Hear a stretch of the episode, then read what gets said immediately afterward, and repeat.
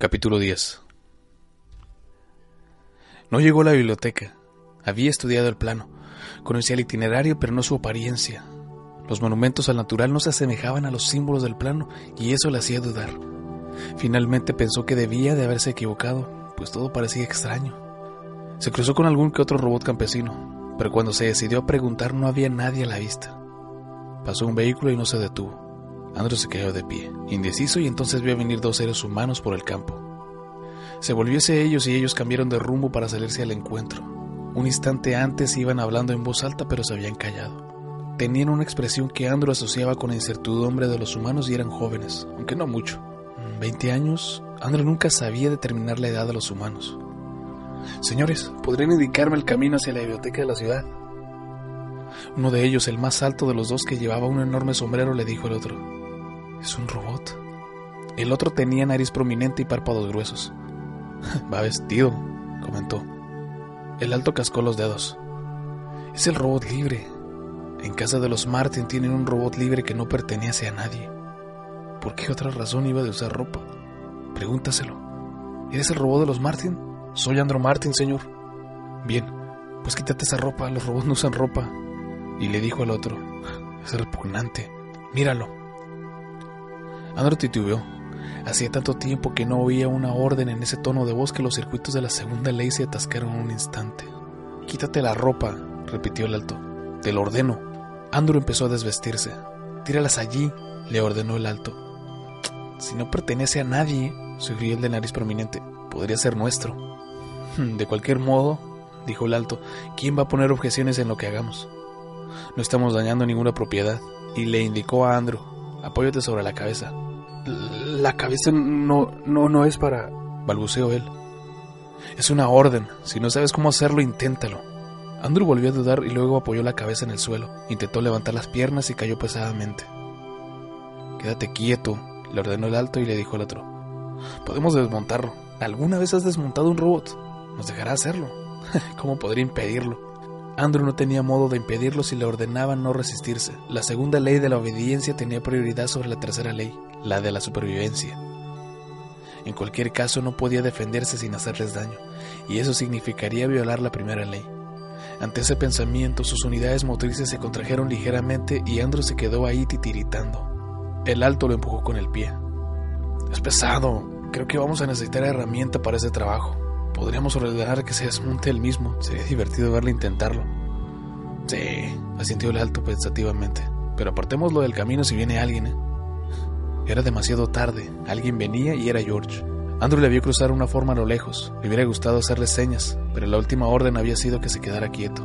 George echó a correr y llegó con el aliento entrecortado. Los dos jóvenes retrocedieron unos pasos. Andrew, ¿ha pasado algo? Estoy bien, George. Entonces ponte de pie. ¿Qué pasa con tu ropa? ¿Es tu robot amigo? preguntó el alto. No es el robot de nadie. ¿Qué ha ocurrido aquí? Le pedimos cortésmente que se quitara la ropa. ¿Por qué te molestas si no es tuyo? ¿Qué hacían, Andrew?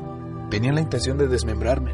Estaban a punto de trasladarme a un lugar tranquilo para ordenarme que me desmontara yo mismo. George se volvió hacia ellos. Le temblaba la barbilla. Los dos jóvenes no retrocedieron más. Sonreían. ¿Qué piensas hacer, Gordinflón? Dijo el alto con un tono burlón. ¿Atacamos? No, no es necesario. Este robot ha vivido con mi familia durante más de 70 años. Nos conoce y nos estima más que a nadie. Le diré que vosotros dos me estáis atacando y amenazando y queréis matarme. Le pediré que me defienda. Entre vosotros y yo, optará por mí. ¿Sabéis qué os ocurrirá cuando os ataque? Los dos jóvenes recularon atemorizados. Andrew, corro peligro porque estos dos quieren hacerme daño. Ve hacia ellos. Andrew obedeció y los dos jóvenes no esperaron. Pusieron los pies en polvorosa. De acuerdo, Andrew, cálmate dijo George un poco demudado, pues ya no estaba en edad para ensalzarse con un joven y menos con dos. No podría haberlos lastimado, George. Vi que no te estaban atacando. No te ordené que los atacaras, solo que fueras hacia ellos. Su miedo hizo lo demás. ¿Cómo pueden temer a los robots? Es una enfermedad humana de la que aún no nos hemos curado. Pero eso no importa. ¿Qué demonios haces aquí, Andrew? Estaba a punto de regresar y contratar un helicóptero cuando te encontré. ¿Cómo se te ocurrió la biblioteca? Y te hubiera traído los libros que necesitaras. Soy un robot libre, sí, vale. ¿Qué querías de la biblioteca? Quiero saber más acerca de los robots, George. Quiero escribir una historia de los robots. Ah, bien, vayamos a casa. Y recoge tus ropas, Andrew. Hay un millón de libros sobre robótica y todos ellos incluyen historias de la ciencia. El mundo no solo se está saturando de robots, sino de información sobre ellos. Andrew meneó la cabeza con un gesto humano que había adquirido recientemente. No me refiero a una historia de la robótica, Jules, sino a una historia de los robots, escrita por un robot. Quiero explicar lo que sienten los robots acerca de lo que ha ocurrido desde que se les permitió trabajar y vivir en la Tierra. George enarcó las cejas pero no dijo nada.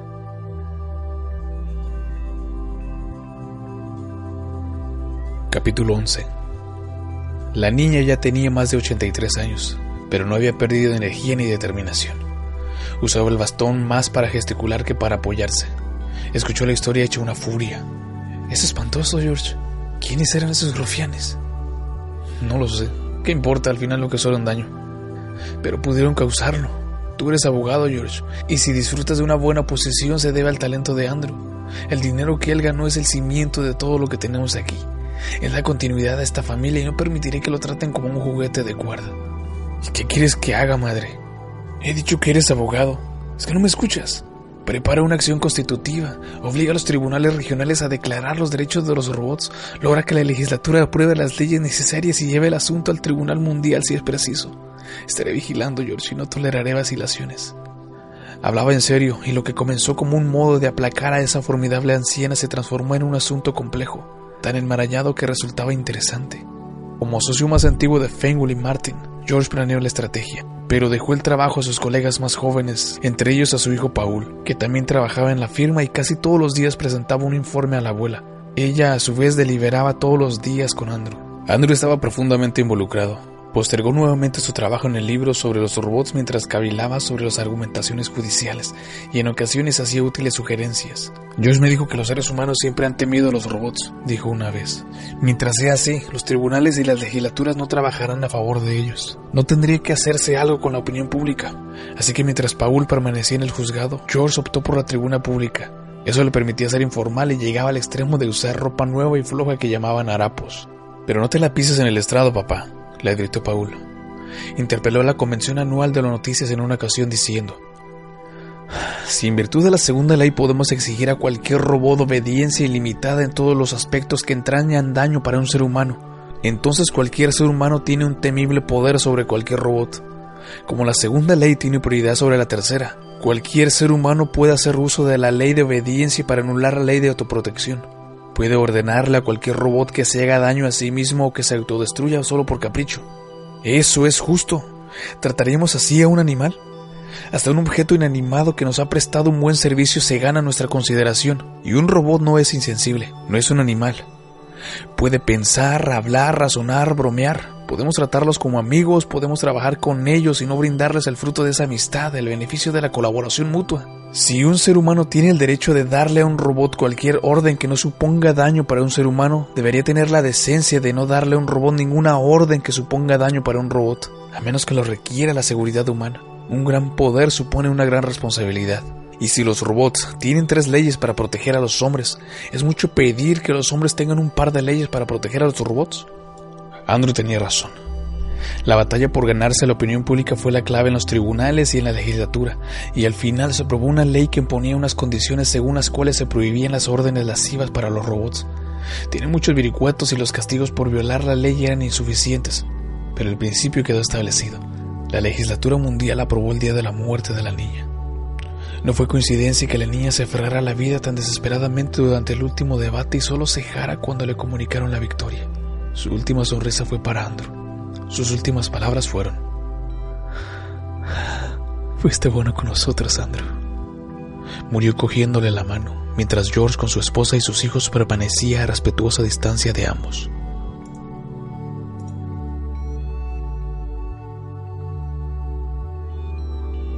Capítulo 12 Andrew aguardó pacientemente mientras el recepcionista entraba al despacho. El robot podría haber usado el interfono holográfico, pero sin duda era presa de cierto nerviosismo por tener que tratar con otro robot y no con un ser humano. Andrew se detuvo cavilando sobre esa cuestión. Nerviosísimo no era la palabra adecuada para una criatura que en vez de nervios tenía sendas positrónicas. ¿Podría usarse como un término analógico? Esos problemas seguían con frecuencia mientras trabajaba con su libro sobre los robots. El esfuerzo de pensar frases para expresar todas las complejidades le había mejorado el vocabulario. Algunas personas lo miraban al pasar y él no eludía sus miradas. Las afrontaba con calma y la gente se alejaba. Salió Paul Martin. Parecía sorprendido aunque Andrew tuvo dificultades para ver la expresión, pues Paul usaba ese grueso maquillaje que la moda imponía para ambos sexos y aunque le confería más vigor a su blando rostro, Andrew lo desaprobaba. Había notado que desaprobar a los seres humanos no le inquietaba demasiado mientras no lo manifestara verbalmente. Incluso podía expresarlo por escrito.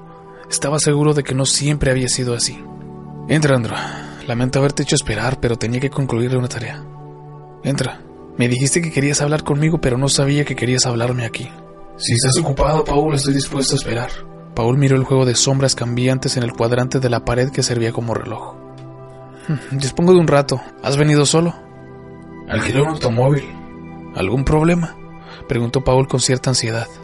No esperaba ninguno, mis derechos están protegidos. La ansiedad de Paul se agudizó. Andrew te ha explicado que la ley no es de ejecución obligatoria salvo en situaciones excepcionales, y si insistes en usar ropa acabarás teniendo problemas, como aquella primera vez.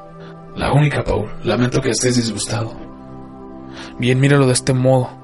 Eres prácticamente una leyenda viviente, Andrew, y eres demasiado valioso para arrogarte el derecho de ponerte en peligro. ¿Y cómo anda tu libro? Me estoy acercando al final, Paul. El editor está muy contento. Bien. No sé si se encuentra contento exactamente con el libro en cuanto tal. Creo que piensa vender muchos ejemplares porque está escrito por un robot y eso le hace estar contento. Me temo que es muy humano. No estoy disgustado. Que se venda, sea cual sea la razón, porque eso significará dinero y me vendrá bien. La abuela te dejó... La niña era generosa y sé que puedo contar con la ayuda de la familia, pero espero que los derechos del libro me ayuden en el próximo paso. ¿De qué hablas? Quiero ver al presidente de Robots en Mechanical Man Inc. He intentado concentrar una cita, pero hasta ahora no puedo dar con él. La empresa no colaboró conmigo en la preparación del libro, así que no me sorprende. Paul estaba divirtiéndose. Colaboración es lo último que puedes esperar. La empresa no colaboró con nosotros en nuestra gran lucha por los derechos de los robots. Todo lo contrario. Y entiendes por qué. Si les otorga los derechos a los robots, quizá la gente no quiera comprarlos. Pero si llamas tú, podré conseguirme una entrevista. Me tienen poca simpatía como a ti, Andrew. Quizá puedas insinuar que la firma de Fenway y Martin está dispuesta a iniciar una campaña para reforzar aún más los derechos de los robots. ¿No sería una mentira, Andrew? Sí, Paul, y yo no puedo mentir. Por eso debes llamar tú. Ah, no puedes mentir, pero puedes instigarme a mentir, ¿verdad? Eres cada vez más humano, Andrew. Capítulo 13 no fue fácil a pesar del renombre de Paul, pero al fin se logró. Harley Smith Robertson, que descendía del fundador de la empresa por línea materna y había adoptado ese guion en el apellido para indicarlo, parecía disgustado. Se aproximaba a la edad de jubilarse, y el tema de los derechos de los robots había acaparado su gestión como presidente. Llevaba el cabello gris, aplastado y el rostro sin maquillaje. Miraba a Andrew con hostilidad. Hace un siglo, dijo Andrew, un tal Merton Maskey de una empresa me dijo que la matemática que rige la trama de las sendas positrónicas era tan compleja que solo permitía soluciones complejas y por lo tanto mis aptitudes no eran del todo predecibles. Eso fue hace casi un siglo. Smith Robertson dudó un momento, luego añadió en tono frío. Ya no es así. Nuestros robots están construidos y adiestrados con precisión para realizar sus tareas. Sí, dijo Paul, que estaba allí para cerciorarse de que la empresa actuara limpiamente con el resultado de que mi recepcionista necesita asesoramiento cada vez que se aparta de una tarea convencional. Más se disgustaría usted si se pusiera a improvisar, replicó Smith y Robertson.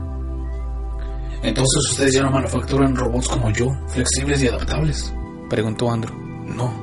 La investigación que he realizado para preparar mi libro, prosiguió Andrew, indica que soy el robot más antiguo en activo. El más antiguo ahora y el más antiguo siempre, el más antiguo que nunca habrá. Ningún robot es útil después de 25 años. Los recuperaremos para reemplazarlos por modelos más nuevos. Ningún robot es útil después de 25 años tal como se los fabrica ahora, señaló Paul. Andrew es muy especial para ese sentido. Andrew, ateniéndose al rumbo que se había trazado, dijo, Por ser el robot más antiguo y flexible del mundo, no soy tan excepcional como para merecer un tratamiento especial de la empresa. En absoluto, respondió Smith y Robertson. Ese carácter excepcional es un estorbo para la empresa. Si usted estuviera alquilado, en vez de haber sido vendido por una infortuna decisión, lo habríamos reemplazado hace muchísimo tiempo. Pero de eso se trata, se animó Andrew. Soy un robot libre y soy dueño de mí mismo. Por lo tanto, acuda usted a pedirle que me reemplace. Usted no puede hacerlo sin el consentimiento del dueño. En la actualidad, ese consentimiento se incluye obligatoriamente como condición para el alquiler. Pero en mi época no era así. Smith y Robertson estaba estupefacto y desconcertado y guardó silencio. Andrew observó el holograma de la pared. Era una máscara mortuoria de Susan Calvin, santa patrona de la robótica. Había muerto dos siglos antes, pero después de escribir el libro de Andrew lo conocía tan bien que tenía la sensación de haberlo tratado personalmente. ¿Cómo puedo reemplazarte? replicó Smith Robertson. Si le reemplazo como robot, ¿cómo puedo darle el robot nuevo a usted, el propietario? Si en el momento del reemplazo usted deja de existir. Sonrió de un modo siniestro. No es difícil, terció Paul. La ansiedad de Andrew está sentada en su cerebro positrónico y esa parte no se puede reemplazar sin crear un nuevo robot. Por consiguiente, el cerebro positrónico es Andrew el propietario.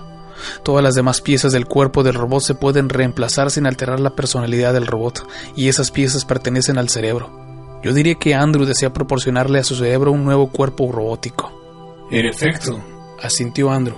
Se volvió hacia Smith y Robertson. Ustedes han fabricado androides, ¿verdad? Robots que tienen apariencia humana, incluida la textura de la piel. Sí, lo hemos hecho. Funcionaban perfectamente con su cutis y sus tendones fibrosintéticos. Prácticamente no había nada de metal, sabor en el cerebro, pero eran tan resistentes como los robots de metal, más resistentes en realidad. Paul se interesó. No lo sabía. ¿Cuántos hay en el mercado? Ninguno, contestó Smith y Robertson. Eran mucho más caros que los modelos de metal, y un estudio de mercado reveló que no serían aceptados. Parecían demasiado humanos. Pero la empresa conserva toda su destreza, afirmó Andrew. Deseo pues ser reemplazado por un robot orgánico, por un androide. ¡Santo cielo! exclamó Paul. Smith y Robertson se puso rígido. Eso es imposible. ¿Por qué imposible? preguntó Andrew. Pagaré lo que sea, dentro de lo razonable, por supuesto. No fabricamos androides. No quieren fabricar androides, dijo Paul. Eso no es lo mismo de no poseer la capacidad de fabricarlos. De todos modos, fabricar androides va con nuestra política pública. No hay ley que lo prohíba, señaló Paul. Aún así no los fabricamos ni pensamos hacerlo. Paul se aclaró la garganta. Señor Smith Robertson, Andrew es un robot libre y está amparado por la ley que garantiza los derechos de los robots. Entiendo que usted está al corriente de ello. Ya lo creo. Este robot, como robot libre, opta por usar vestimenta, por esa razón a menudo es humillado por seres humanos desconsiderados, a pesar de la ley que prohíbe humillar a los robots. Es difícil tomar medidas contra infracciones vagas que no cuentan con la reprobación general de quienes deben decidir sobre la culpa y la inocencia. Nuestra empresa lo comprendió desde el principio. Lamentablemente la firma de su padre no. Mi padre ha muerto, pero en este asunto veo una clara infracción, con una parte perjudicada. ¿De qué habla? gruñó Smith y Robertson.